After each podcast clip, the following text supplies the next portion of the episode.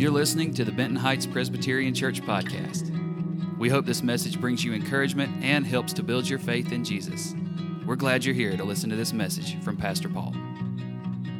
For several weeks, we've been tracking through the Old Testament book of Esther. Next week, we complete the journey through this entire book. Today in Esther 9, we're really focusing on two men, two important, powerful men. One's name is Haman. He's from the family line of the Agagites. These are godless people. And Haman has proven himself to be a bad man from a bad family. He has risen in the Persian Empire to be in second in command, only second to King Xerxes. And he has previously issued a, a death sentence that all of God's people living in this vast empire, that on a particular day, they will be put to death. It will be legal to kill all of the people of the God of the Bible. That's Haman. The other man is Mordecai. He is one of God's men. He's not perfect, but he believes in the one true God. And he is a man who, in a great reversal, has overtaken the position that was previously assigned to Haman. Haman wanted to kill Mordecai, but it is Haman who is killed. So Mordecai now becomes second most powerful person in the Persian Empire.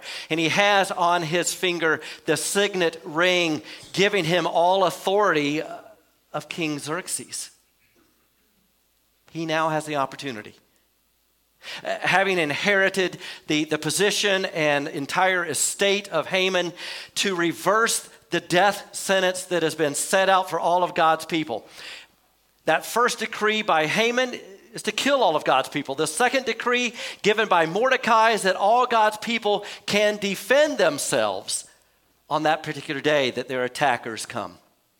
Uh, but the first thing that we want to see are three great reversals that happen where it goes from death under the sentence of Haman to life under the liberation of Mordecai. The first point is this you can learn from the mistakes made before you. Here's how chapter 9 opens. On the 13th day, the 12th month, the month of Adar, the edict commanded by the king was to be carried out. On this day, the enemies of the Jews had hoped to overpower them. But now the tables were turned. And the Jews got the upper hand over those who hated them. They were going to die, now they live. They were going to be attacked, now they get to defend themselves. They were ruled by Haman, now they're ruled by Mordecai. They were going to be destroyed, and now they're going to destroy their enemies. It's a reversal. And let me just say this our part is to turn toward God. You're going your way, go God's way. You've been walking away from the Lord, now walk toward Him. There's a theological word for this repentance. So, your part, my part is repentance, God's part is reversal. God can and does show up. Now, this is not a promise that everything will be better in your life today, but it is a promise that God will be with you through it all and will work things out to your good. But you've got to walk toward Him and with Him and trust Him. You and I, we lose hope when we look at circumstances instead of looking up to God who can intervene on our behalf. The next verse the Jews assembled in their cities and all the provinces of King Xerxes to attack those determined to destroy them. No one could stand against them because the people of all other nationalities were afraid of them. These were the enemies of God looking to attack the people of God. Their plot, their plan was to kill all the men, women, and children and to plunder them.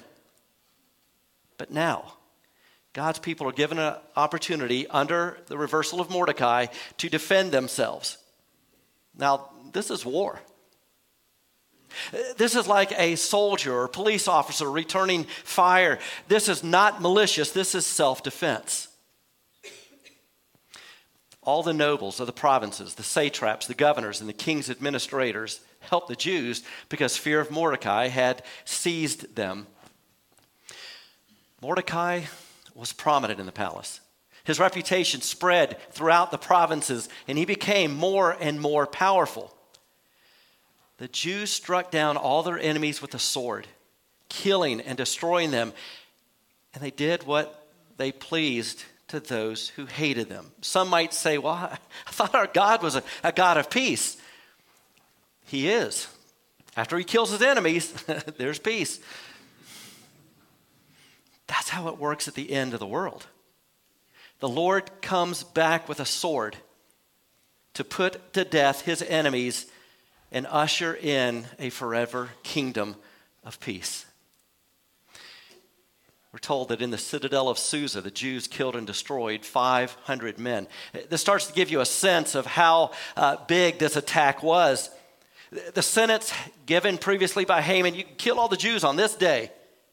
Mordecai gives a reverse decree for God's people to defend themselves, so the warning was given. Don't attack God's people, they will respond. But some did not relent, they did not repent. And as a result, their attackers were destroyed. Here in just a particular part of the capital, it was 500. Now, we're talking a nation, an, empire of 3 million square miles. That's the Persian Empire. You know the body count is high. Next verse. They also killed, next verse. next verse. Next verse. Those 10 sons that you just read for yourself,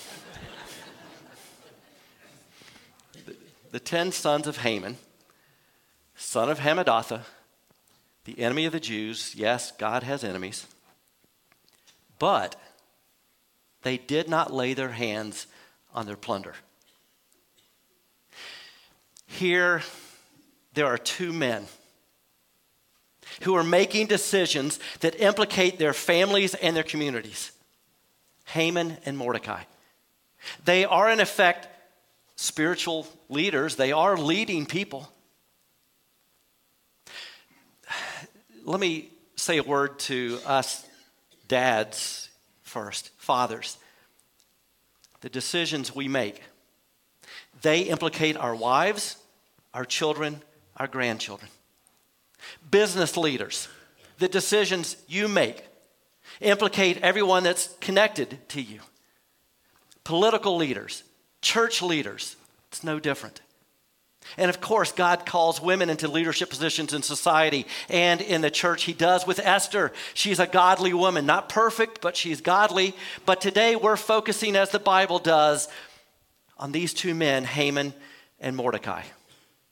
What happens is they make decisions. And all of those that are connected to them are implicated by those decisions. Haman is governed by the law of the Medes and Persians. What that means is once a decree is given, a, a verdict is, is rendered, it cannot be altered. Another way of saying this theologically, we will not repent. We will not change our mind. We will not change our direction. On the other hand, Mordecai is not governed by the law of Medes and Persians. He's governed by the law of repentance and grace we have seen that he doesn't start off as a particularly godly man, a great leader. When the story begins, he's a bit of a coward. Like many of us, he's abdicated his responsibility. He lets others take over, and he puts his own adoptive daughter in danger. But over the course of the book, we see a man who's growing in repentance, growing in his walk with the Lord. He's changing.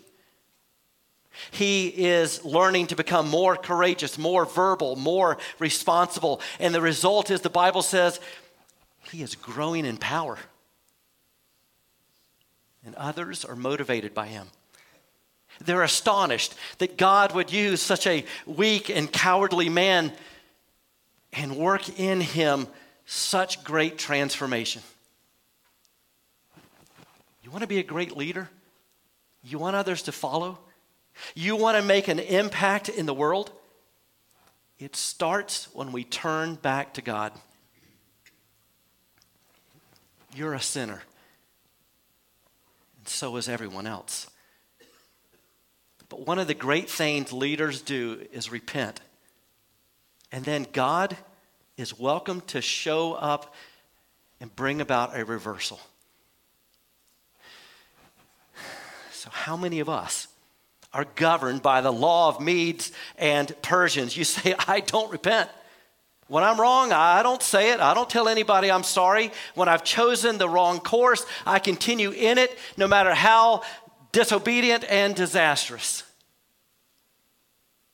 How many of you in your business, in your life, in your marriage, in your family, in your faith, you say, you know what? We may have picked the wrong choice, the wrong course, but it's too late now. It's like you run a stop sign. You can't hit the brakes and go back. You, you just got to go forward. That's not true.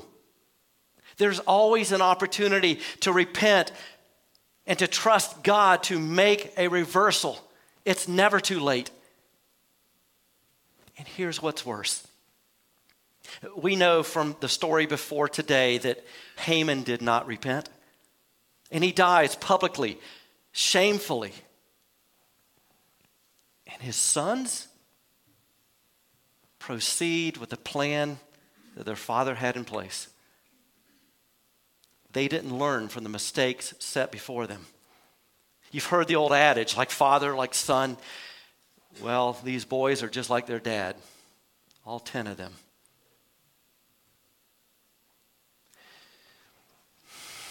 Did you know for the first time in our nation's history, the majority of children born to women under the age of 30 are born without a father in the picture? Today, if you have a father, even if he hates God and isn't good to you, you're in a minority.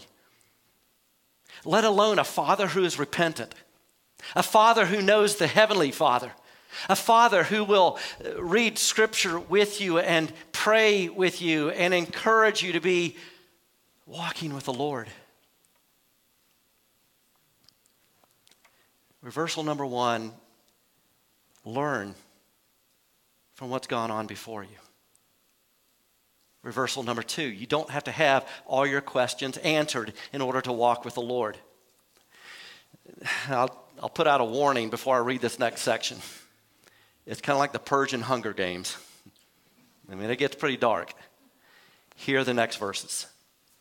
The number of those killed in the citadel, citadel of Susa was reported to the king that same day. The king said to Queen Esther, The Jews have killed and destroyed 500 men and the 10 sons of Haman in the citadel of Susa. What have they done in the rest of the king's provinces? Now, what is your petition? It will be given you. What is your request? It will also be granted. If it pleases the king, Esther answered, give the Jews in Susa permission to carry out this day's edict tomorrow also, and let Haman's ten sons be impaled on poles. So the king commanded that this be done. An edict was issued in Susa, and they impaled the ten sons of Haman the Jews in Susa came together on the 14th day of the month of Adar, and they put to death in Susa 300 men. And they did not, but they did not lay their hands on the plunder. You may remember in chapter 3, Haman made an edict. On this particular day, you can kill all of God's people, men, women, and children, and plunder all of their goods. In chapter 8, Mordecai replaces Haman. He gets his entire state estate, he becomes the vice president. And he issues a decree that reverses this so that God's people on that particular day can defend themselves now. They did. And then steps forward Queen Esther. And all of a sudden, she has two requests. Number one, we killed a lot of people today. We'd like an additional day to kill more people. And number two, Haman's sons are dead, but I'd like to crucify them publicly to make a statement. Now, other translations have differently worded request from Esther. They render it this way And let the ten sons of Haman be hanged on the gallows. Well, that makes it sound like the Wild West, where you know the accused stands on a wooden platform with a trap door and a rope around their neck. That's not the way it worked in Persia. The Persians invented crucifixion. It was then mastered by the Romans, who, of course, crucified Jesus. So, impaled is, well, think of a skewer, and I'll not take it any further than that.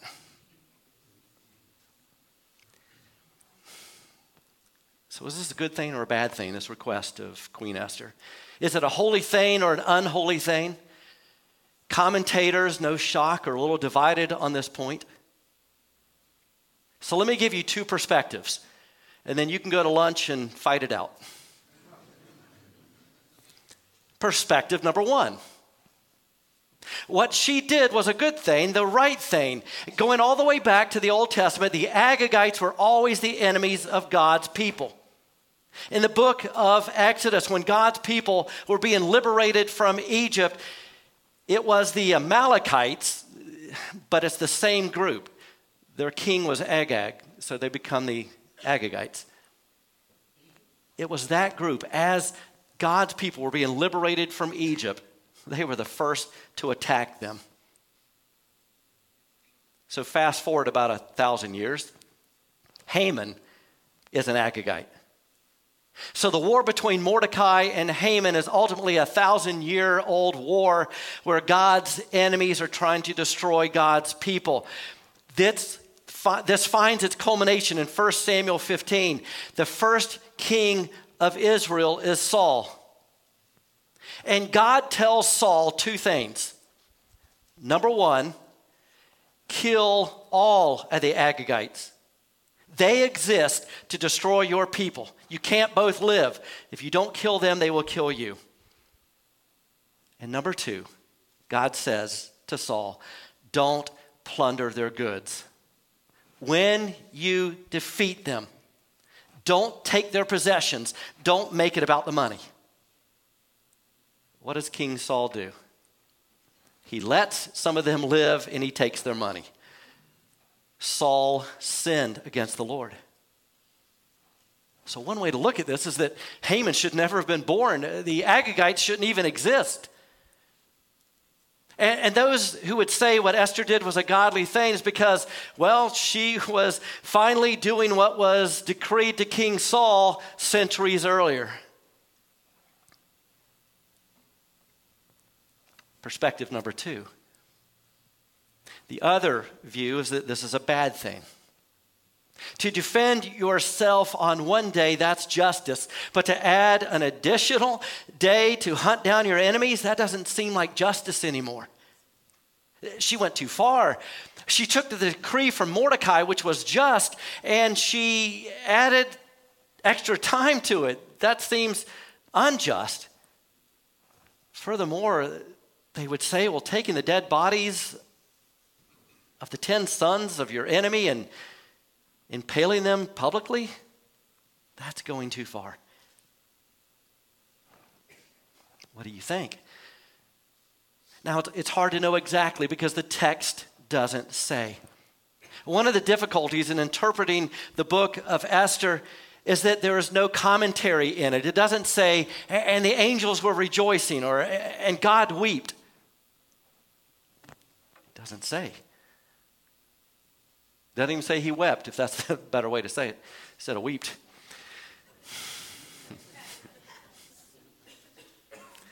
okay, so we know that Scripture interprets Scripture.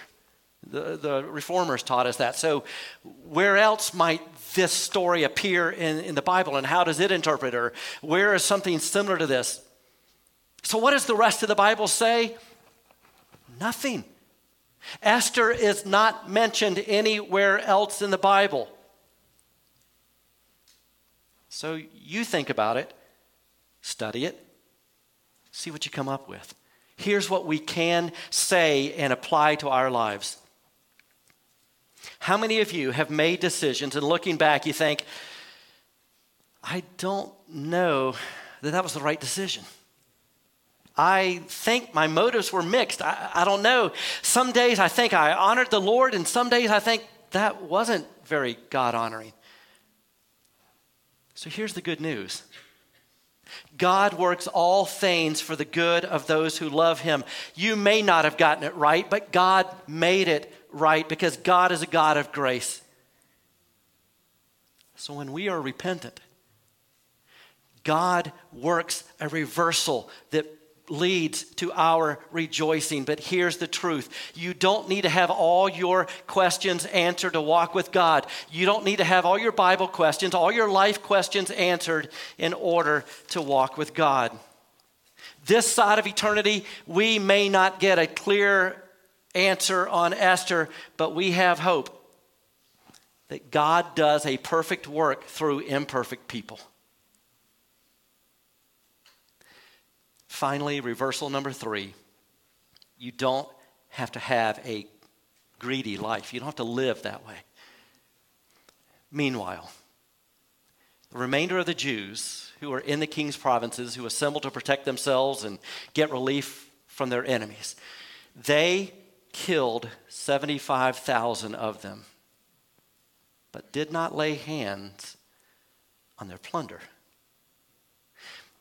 Again, chapter 3, when the enemies of God attack the Jews, they can plunder them. That was the decree that was made. But in chapter 8, Mordecai gives the reversal. When they attack you, you have the legal right to plunder them. But here in chapter 9, and multiple times, God's people, we're told, do not plunder their enemies. Next verse. This happened on the 13th day of the month of Adar, and on the 14th day they rested and made it a day of feasting and joy. This is the beginning of the feast of Purim. The Jews in Susa, however, had assembled on the 13th and 14th, and then on the 15th day they rested and made it a day of feasting and joy. That is why rural Jews, those living in villages, observe the 14th of the month of Adar as the day of feasting, of joy and feasting, a day for giving presents to each other. Here's what had happened the decree given all the way back in King Saul's day. 1 Samuel 15 again, don't plunder your enemies. And what does King Saul, the Israelites, do? They plundered their enemies. They were a greedy people, generation after generation, God's people taking what God forbid. It might be fruit on a tree. Thank Adam and Eve. It might be land that didn't belong to them. They took something that was not theirs, they disobeyed. What does Jesus say on the subject? For where your treasure is, there your heart is also. You know what that means? That every single day we worship. We either worship our wealth or we worship God with our wealth. It means every dollar we spend, every transaction we participate in, every bill we take out, every expense that we incur, it's an act of worship and it's an indication of the heart. Jesus says, Where your treasure is, your heart is. And when someone says, We shouldn't be talking about money in the church, what they're really saying is, I don't want you to talk about my idol. Is God against money? Absolutely not. Is God against people having possessions and wealth? No. It's just that we must remember it's all the Lord's. We are just stewards of it. I pray that this would be a day for you. That you would circle this day on the calendar. It was this year and this month and this day that I repented, maybe of a whole family line of legacy of bad stewardship, greed, and that I finally let wealth go by that wasn't mine, and I took wealth that had been entrusted to me and I used it as the Lord intended, and I did it as an act of worship. And if someone thinks, oh, okay, you're just wanting the money in my wallet, no, what God wants is the idol in your heart.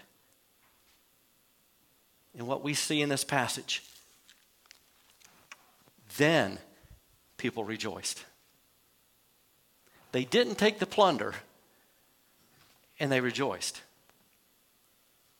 Now, I understand throwing a party because you get rich, but how many of you would throw a party when you didn't get rich?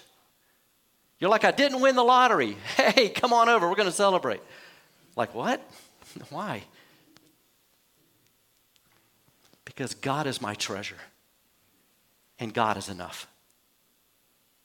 And if He saved me and my family, that's the greatest gift of all. And I can't get any richer than I already am. A lot of this today has been about reversal between Haman and Mordecai. Uh, Mordecai was powerless, Haman was powerful, but in a reversal, uh, Haman became powerful. I mean, uh, Mordecai became powerful and Haman became powerless. Haman wanted to kill Mordecai and be paraded like a king. In a great reversal, Haman got killed, but not before he had to parade Mordecai around like a king. God's people were sentenced to death, but in a reversal, they put their enemies to death. God's people went from mourning and fasting in a great reversal to rejoicing and feasting. Let me take this to the next level. Mankind wanted to become like God, but in a reversal, God becomes a man. The Son of God lived in riches and glory, but in a reversal, he came in poverty and humility. We were destined to die for our sins, but in a reversal, our God died in our place for our sin. Our sin brought us death, but in a reversal, Jesus' death brought us life. We hope you enjoyed the message. You can connect with us on Instagram, Facebook, our website, bhpres.org, and subscribe to our YouTube channel to stay up to date on all our latest content.